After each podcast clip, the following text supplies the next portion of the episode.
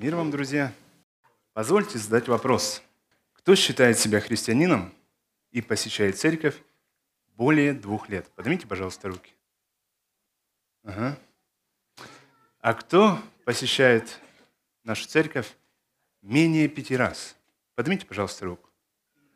Именно эту церковь. Ну, или вообще церковь, да. Вот вообще, вообще. Вообще, э, вообще церковь менее пяти раз. Кто? Нету? Чему я это все веду на самом деле? Дело в том, что меня как пастора интересует такой вопрос. Почему люди посещают богослужение, слушают Слово Божье, проповедь, пение, а их жизнь не меняется? В чем секрет, что человек может длительное время вести богобоязненный образ жизни, как нам кажется, а жизнь его не меняется. И вот сегодня я хотел бы с вами поговорить именно об этом, о духовном росте. И думаю, что в большей степени моя проповедь будет обращена к тем людям, которые относят себя к христианам с продолжительным стажем.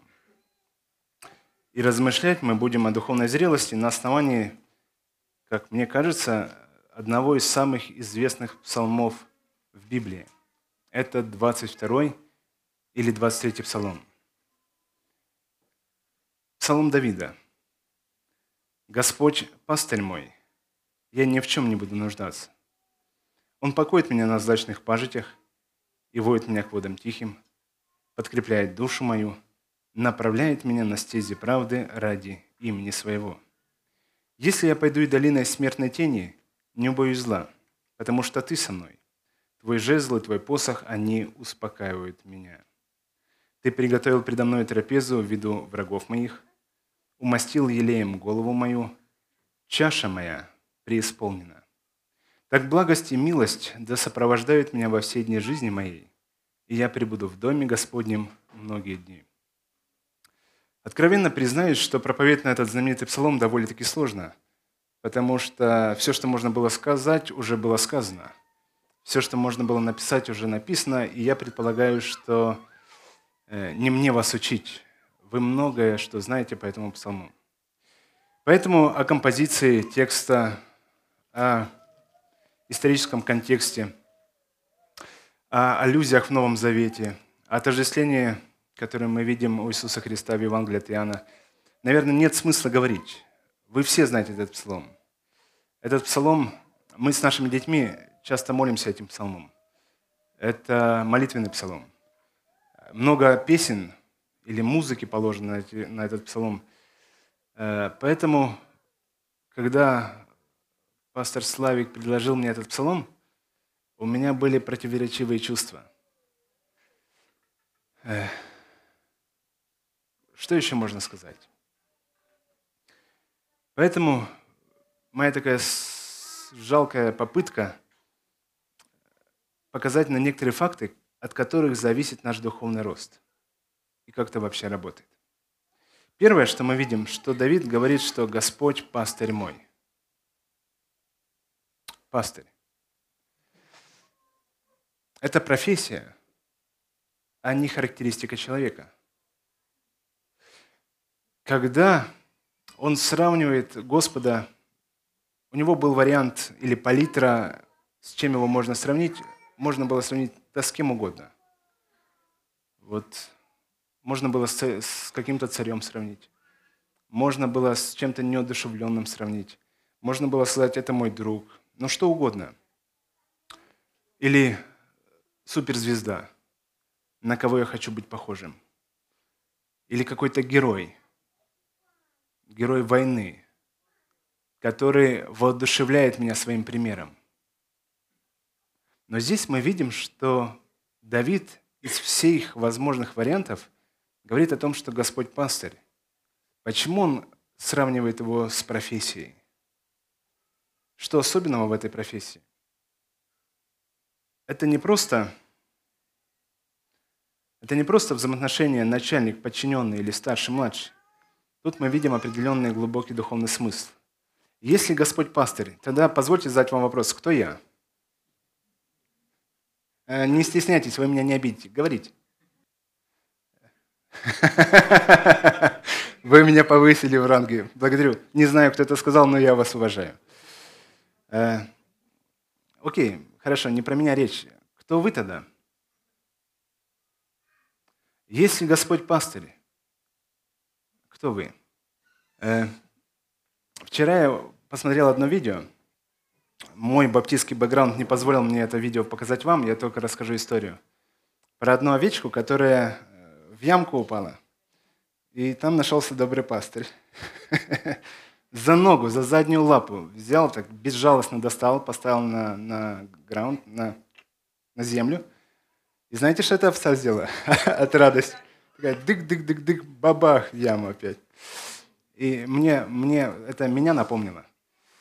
И тема моей проповеди «Как сложно быть овцой». Понимаете? Потому что одни и те же грабли. И так часто бьем, бьем, бьем себя по лбу. Если Господь пастырь, значит я овца. И я думаю, здесь очень сильная мысль, и мы об этом поговорим с вами. Если я овца, что это значит?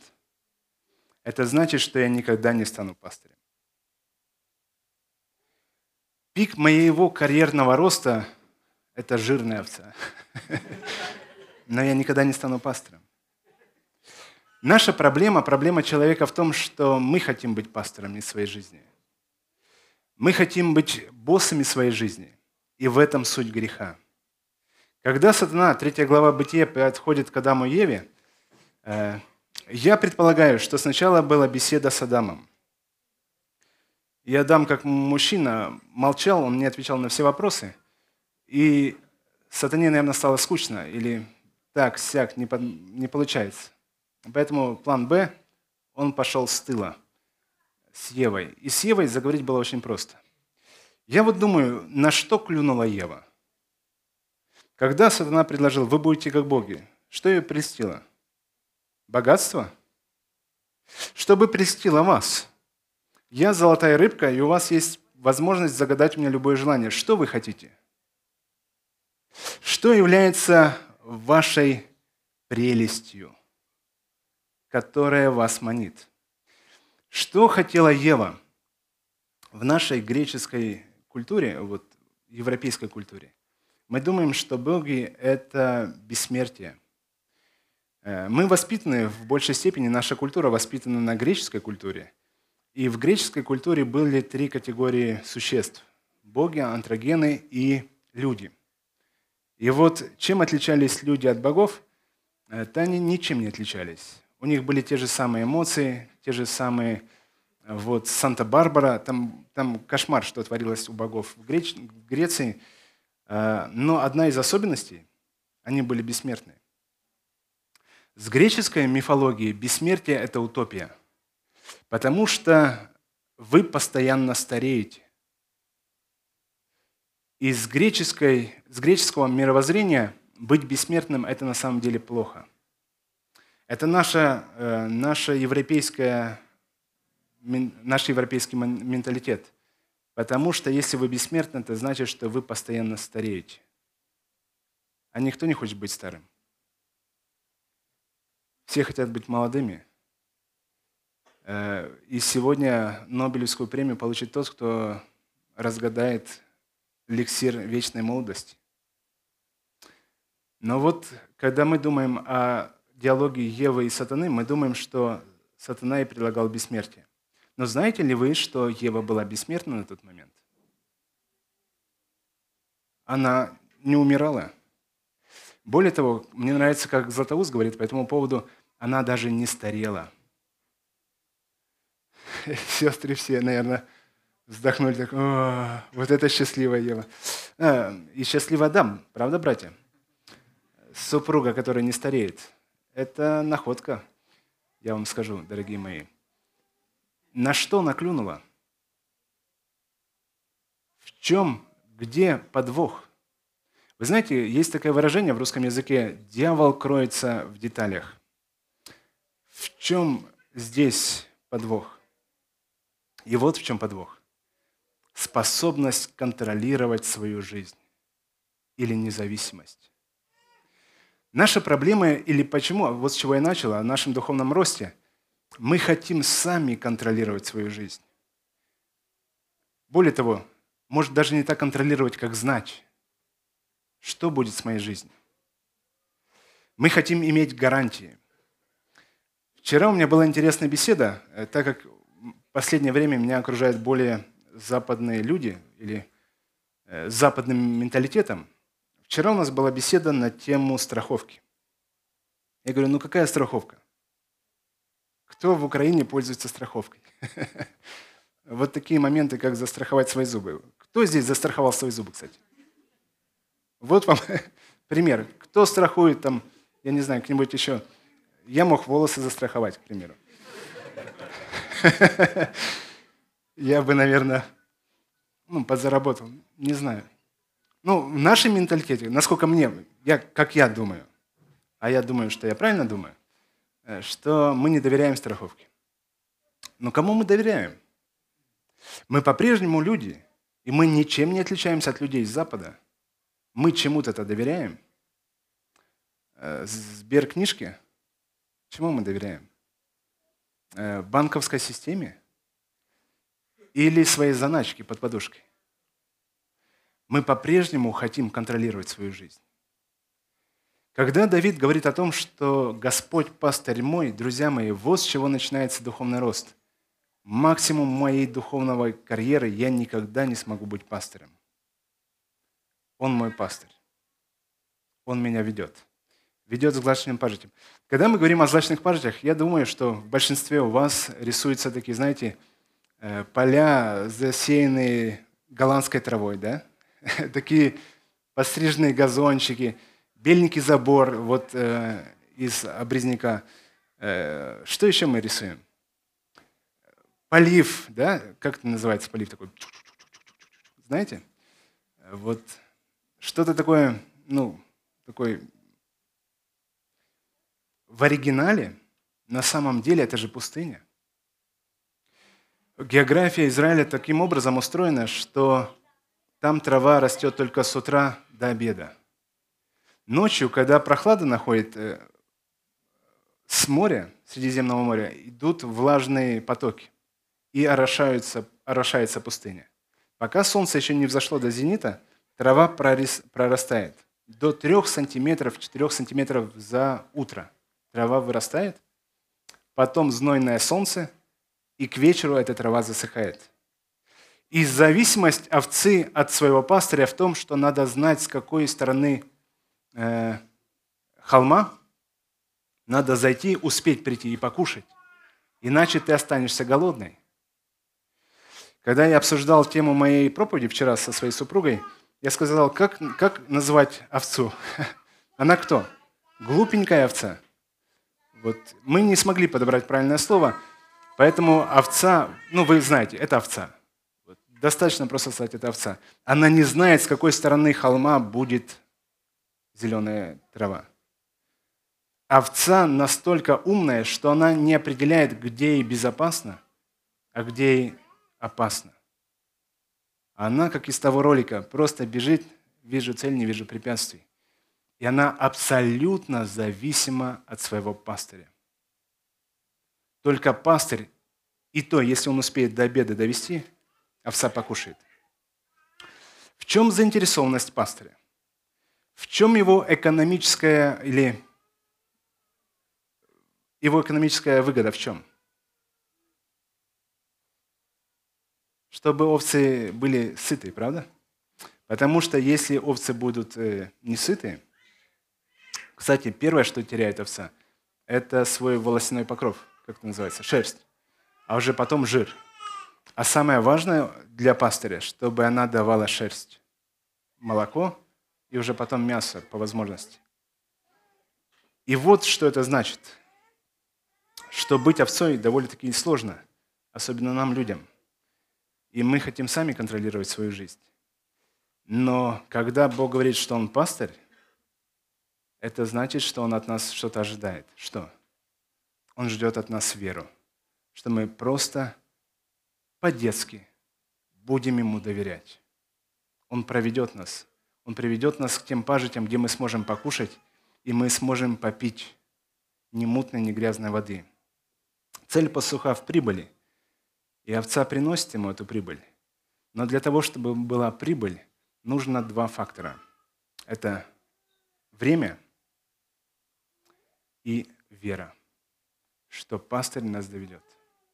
Поэтому три пункта, о которых я хотел бы сегодня с вами поговорить, от чего зависит наш духовный рост и как возрастать, зная, что Господь мой пастырь. Первое, что духовный рост происходит постепенно.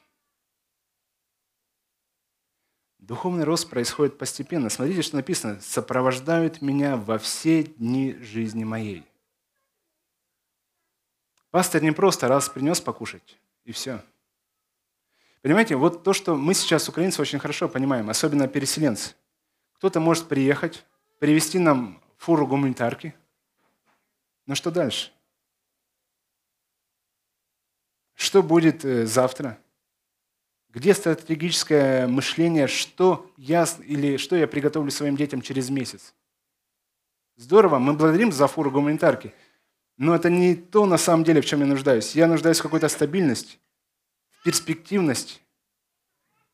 Понимаете, вот что такое духовный рост. Это не просто я пришел, классную проповедь послушал, я в каком-то мероприятии поучаствовал, я хорошо помолился. Духовный рост – это даже не тогда, когда я прочитал хорошую духовную литературу или Библию. Духовный рост – это постоянство, сопровождает меня во все дни жизни моей. Христианская перемена происходит постепенно и всегда медленно. Рост никогда нельзя заметить глазами. Вы замечали, что родители никогда не видят, как растут их дети? А вот бабушки и дедушки всегда замечают. Почему так? Мое детство прошло в Закарпатье. Родился я в Беларуси, но на лето меня сдавали э, в Закарпатье, как дешевую рабочую силу. Э, это правда. Я э, на крумпле жуки сбирав все свое детство. Поэтому у меня особенное отношение к Закарпатью. Но вот когда меня привозили очередной раз в мае после школы к бабце, бабці всегда, я не буду говорить, как она говорила по-закарпатски, но она такая, юй, як ты вырос. Почему мои родители не замечали, как я рос? А бабушка замечала. Я не думаю, что у родителей было хуже зрение. Дело в том, что когда мы время от времени с большим перерывом встречаемся, мы замечаем процесс роста. Но когда мы живем бок о бок, мы не замечаем, как мы растем. Так же самое происходит в духовных вещах, друзья мои. Я не могу замерить свой рост и сказать, о, я сегодня подрос на 2 миллиметра. Но когда я смогу заметить свой рост? Знаете, когда? Когда я столкнусь с какой-то трудностью или проблемой, и я замечаю, что я ее могу преодолеть. Когда дети маленькие, они не могут дотянуться, допустим, до выключателя. Они маленькие. И выключатель для них – это очень большая проблема, потому что комната темная, а дети боятся темноты. И они каждый раз подходят с надеждой «выключатель». Это большая проблема для ребенка. Но придет время, когда этот ребенок заходит в комнату, в темную комнату, по-прежнему страшную комнату, с надеждой тянет руку к выключателю, что происходит? Он дотягивается и включает, и теперь нету абсолютно никакого страха. Еще вчера он был маленьким мальчиком, и он боялся этой комнаты, но сегодня, спустя какое-то время. Друзья мои, духовный рост – это не тогда, когда я скачнул и сразу же стал духовно зрелым. Духовный рост подразумевает, что я хожу за пастырем, в надежде, что он меня водит к злачным пажитям, что он знает, куда меня вести. И когда настанет трудность, когда встречусь я с проблемой, я пройду эту проблему – Возрастание в таких проявлениях, как любовь, радость, мир, происходит всегда очень медленно. Вчера меня этот человек раздражал. Вчера эта ситуация меня выводила, меня бесила. Вчера меня мои дети доводили. Но сегодня, когда я доверяю пастору, когда я хожу за ним, когда я подкрепляю свою душу тем, что он мне дает, я могу преодолеть это. Я могу прожить это. И рост никогда невозможно почувствовать его всегда можно только проверить.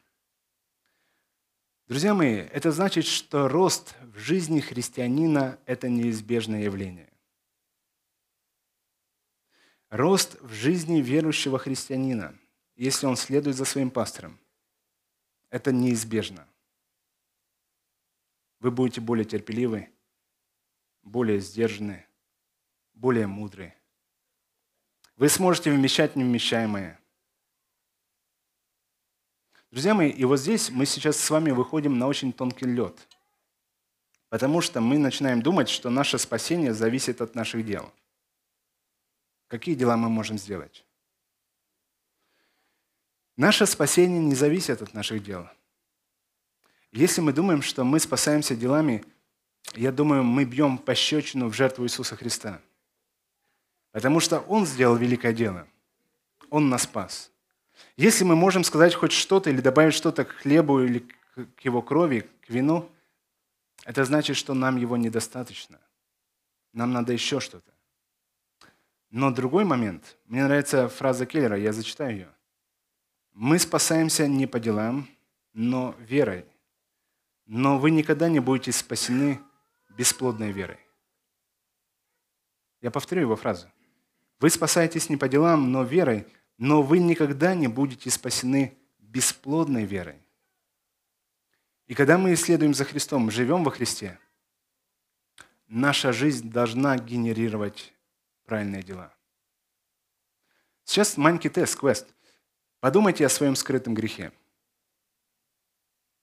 О том, который никто не знает.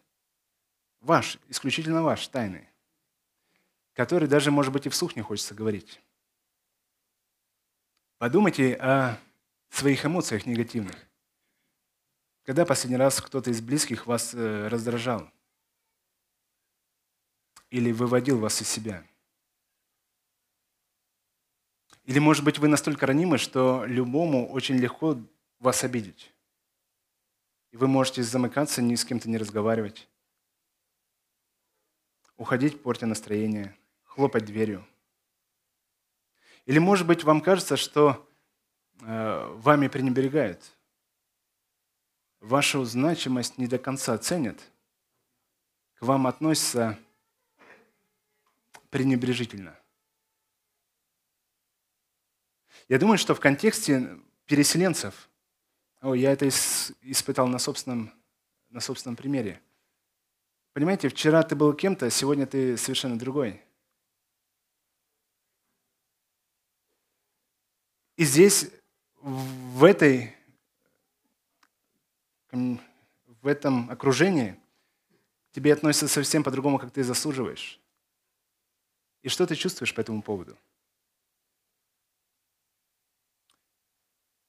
Если вы не возрастаете в, во Христе, если подобные вещи, о которых я только что говорил, не меняются в вас, то Господь не ваш пастырь. И позвольте сделать строгое предупреждение, но это реалистично. Тогда вы и не христианин. Тогда Господь не ваш пастырь, и вы не христианин. Второе – это внутренняя ориентация. Что значит быть овцой? Ну, здорово посмеялись, да, так, я овца, ага, классно. Лайк мне за это. Это значит, у меня должен быть другой интеллект, у меня должны быть другие эмоции, я должен петь другие песни, у меня должен быть другой вокабуляр, я должен использовать другие слова. Что такое быть овцой? Давайте не нарисуем правильную овцу. Портрет составим. Кто она?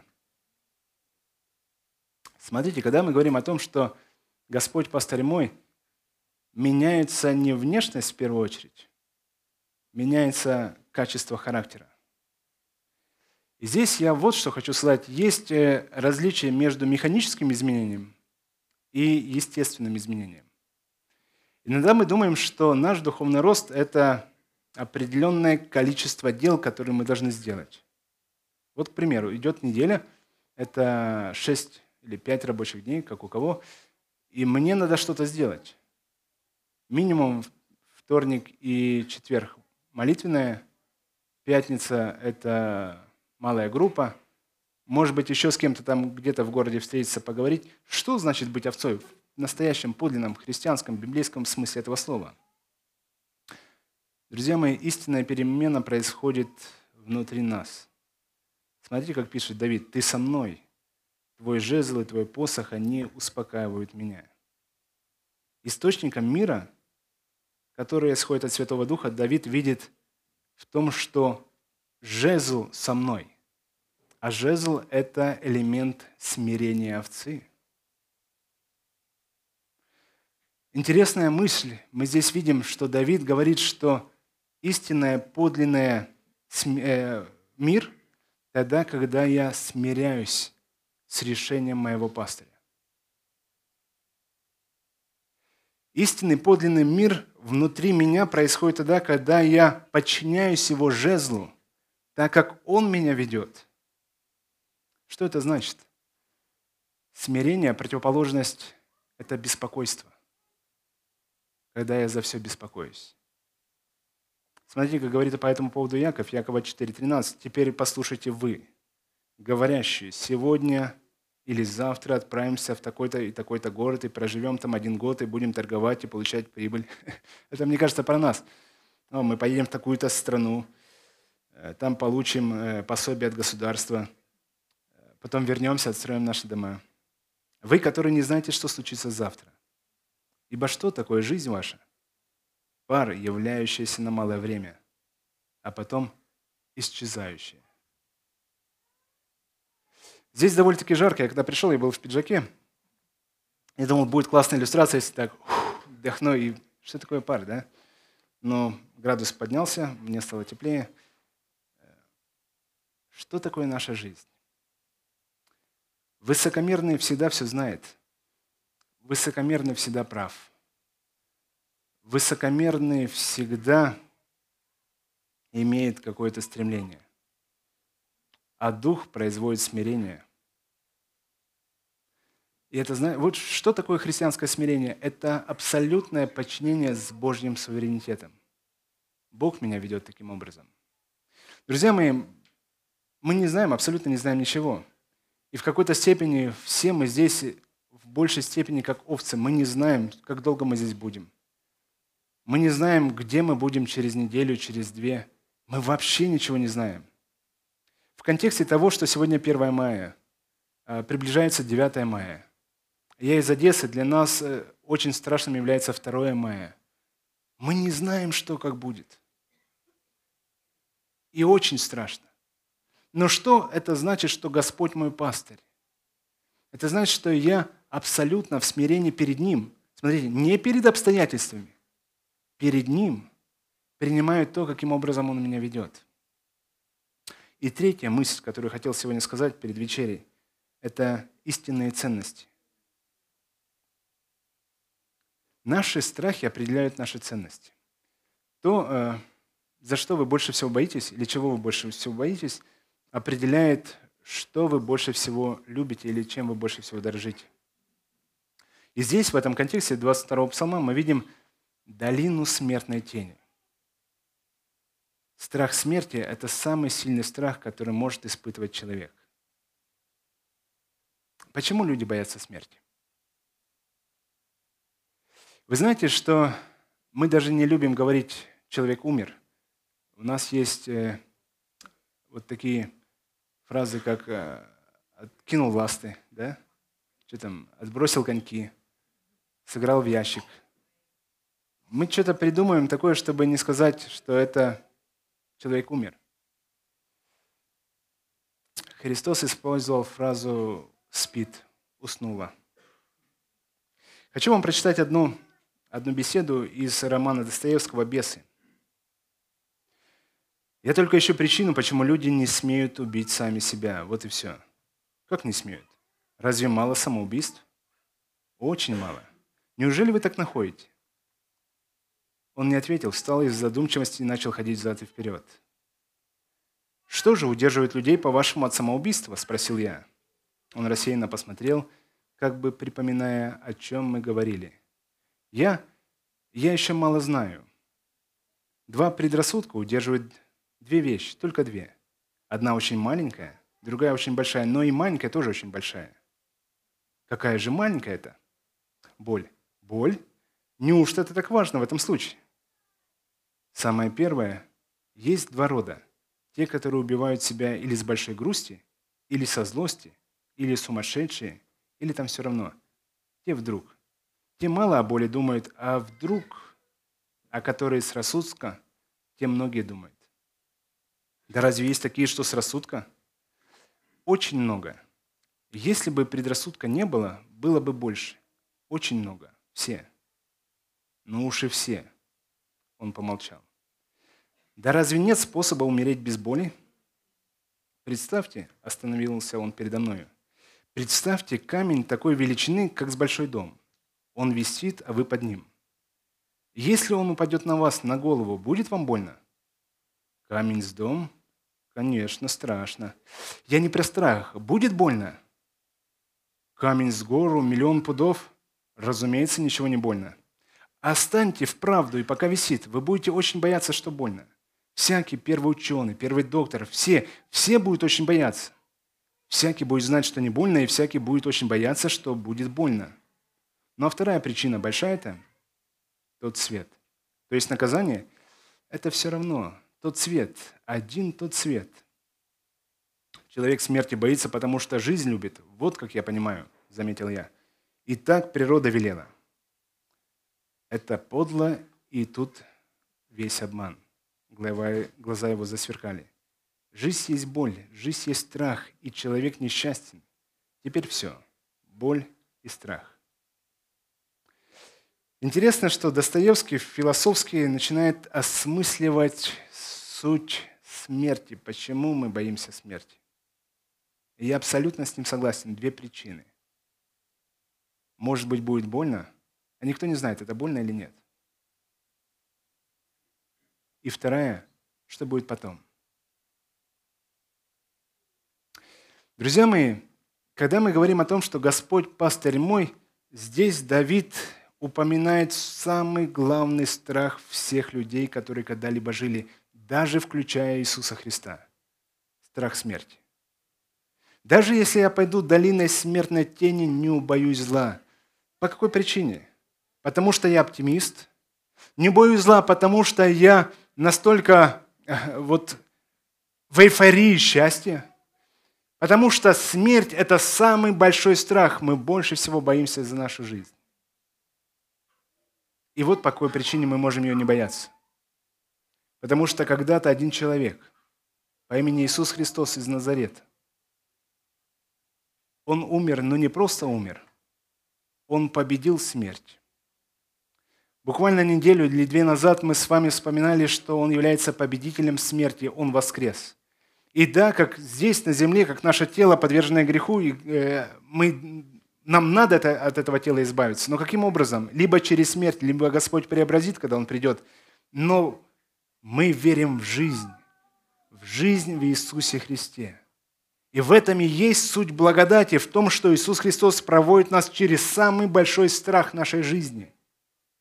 Смотрите, что говорит Господь. Не бойтесь тех, кто может тело погубить. Другими словами, не бойтесь даже бомбу. Я польщен вот свидетельством о вашем Марке, да? Марк, правильно? Вы знаете, что значит Марк, кстати? Молот. Человек рожден в подвале, э, дети подземелья, можно так сказать, если э, вспомнить. Но ничто не может нас напугать. Не даже э, бомбы с Российской Федерации или с других дружественных республик.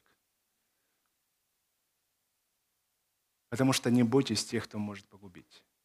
Подлинный страх должен быть перед тем, кого мы сегодня называем Господь мой пастырь. Друзья мои, теперь давайте вот что мы сделаем. Вспомните вашу жизнь. Вспомните, как вы встречали 22 год. Какие желания вы загадывали в 22 году? Какие планы у вас были на этот год? Вы, где вы хотели отдохнуть? Я не знаю, может быть, выйти замуж, встретить молодого человека, может быть, сделать, набраться смелости, сделать предложение, может быть, сделать ремонт, я, я не знаю, купить новые колеса на машину. Потом мы с вами 14 э, февраля отмечали, да? Помните, как вы признавались в любви, подарки какие дарили? Потом 23 февраля. Я не знаю, здесь в Ужгороде носки дарят еще друг другу и крем для бритья или нет. Э, носки только. Будь ласочка, постирай прошлоречный, так? А потом 24 Я очень четко помню этот день. Вернее, это, это утро. Весь день 24-го, мне кажется, у меня тянулся как полтора года. Настолько все долго было и медленно. Я помню первую нашу ночь с 24 на 25.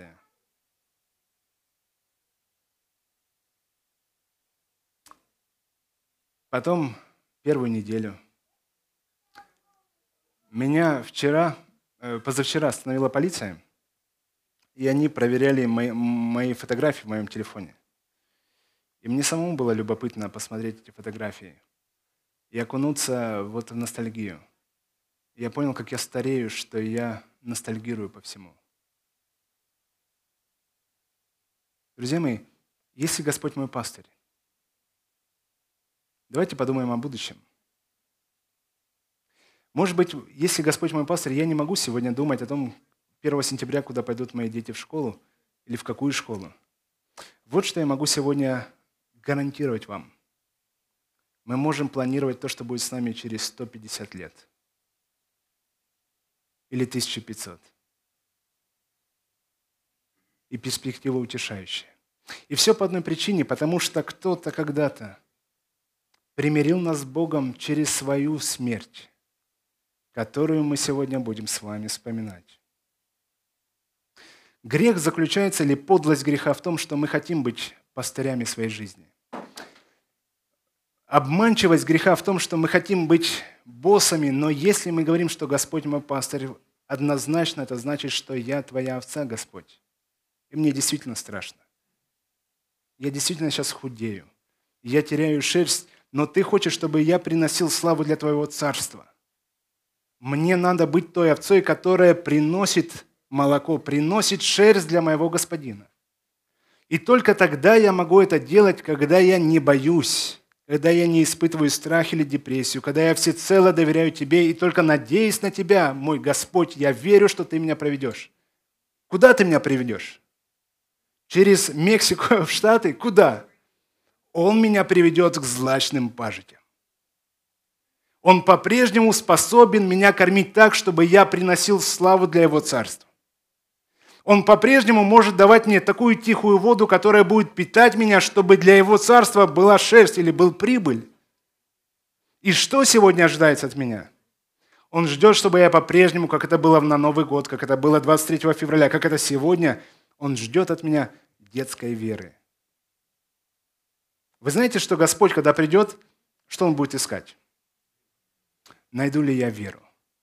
Как вы думаете, что Он увидит, заглянув в вашу, ваше сердце, в вашу жизнь? Если Он увидит ваш бюджет, Он увидит там присутствие веры. Как вы думаете, что вы ему скажете, когда, когда вы встретитесь лицом к лицу с ним? Ты действительно был добрый пастор или нет? Мне нравится, опять же, Келлера фраза в его книге «Прогулки с Богом». Э, э, эта фраза – это утешение на мою жизнь. Келлер говорит, что если бы мы знали все, что знает Бог, мы бы попросили себе именно такую судьбу, которая у нас есть. Друзья мои, дело в том, что мы не боги, мы все не знаем. Но поверьте, что Он, кому мы поклоняемся, Он, он любящий Бог. И даже если ваша жизнь сейчас – это пустыня, может быть, после обеда, когда трава подсохла, завтра будет новый урожай. Господь проведет вас. Сейчас я попрошу пастора Славика выйти сюда, и мы будем сегодня совершать с вами вечерю Господню. Группа музыкантов, займите, пожалуйста, свое место. Друзья мои, сейчас не просто ритуал, сейчас не просто мы кушаем, потому что мы кушать хотим – Сейчас провозглашение победы над смертью, которую совершил наш Господь. Наш Господь. И Он действительно наш пастырь. И Он действительно неизменен. Если ваши руки опускаются, если вам кажется, что вы духовно ослабеваете, друзья мои, духовный рост – это только тогда, когда мы пребываем в Нем. Когда вся наша жизнь в Нем. И если Он наш пастырь, Он нас поведет –